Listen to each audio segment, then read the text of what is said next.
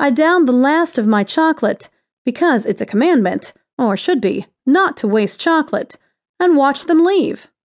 The combined heat of their cute and my hot chocolate surged through my body like the rising tide. I think my eyebrows were steaming. I was on my way to being my own weather system as the heat spread out, seeking those parts of my body encased in thermal and wool. I needed to remove some layers, but stripping in a church was the fast track to hell. I was all about the slow track. I headed for the door, but got cut off at the pass by Reverend Hilliard. I was dripping in sweat, and he looked like he couldn't sweat and never would. His blinding smile featured two rows of gleaming, reverential teeth. He looked like he'd been born with a clerical collar around his neck. I fought back a sudden urge to confess something. It wasn't a lack of material, you understand, but fear of bursting into flames. Didn't seem like a good plan to incinerate a man of God. I can't thank you enough for helping us out, Miss Stanley. I pray it didn't inconvenience you too much. He probably had prayed, so glad he was keeping God updated on my movements. It wasn't a problem. I'm glad to help out the kids. I didn't think he was actually interested in me because I'd seen me in the mirror, but it didn't hurt to be honest, just in case God was listening in. He smiled again, upping my guilt level by a factor of something times something else. I taught English, not math, before I quit to write roaches. I added before he could pile on more guilt.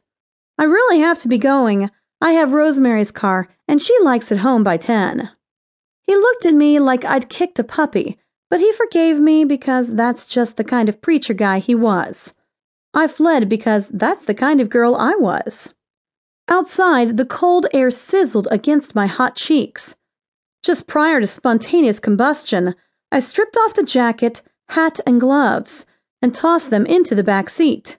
I'd have taken off the thermals too, but I didn't want to get arrested in the church parking lot.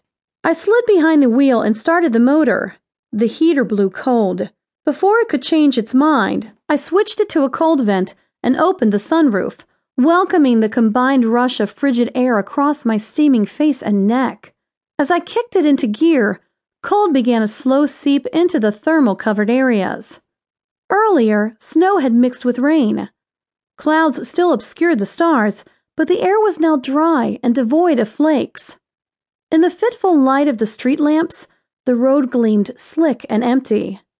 I drove with caution, because it wasn't my car, enjoying the feel of fresh air, sweet solitude, a rare commodity in our overstocked household, and a great car. Pleasantly tired and full of chocolate, I drove on autopilot, my thoughts drifting to my current romance novel with its impending love scene that I still didn't know how to write. Get a better imagination or a lover, Stan, my agent had advised, the one time I'd let her read a draft. Maybe I should get a new agent, I muttered. About then, I saw the stop sign and hit the brakes. Across the intersection, an unfamiliar street retreated into murk, lit only by the faint glow of the street lamps. Great. I'd taken a wrong turn again. I crossed the intersection, straining to read the signs. The one I managed to pick out was sort of familiar, but I couldn't place myself relative to home. To my right, several firecrackers went off, one right after the other. Then a man burst through the bay window of a house.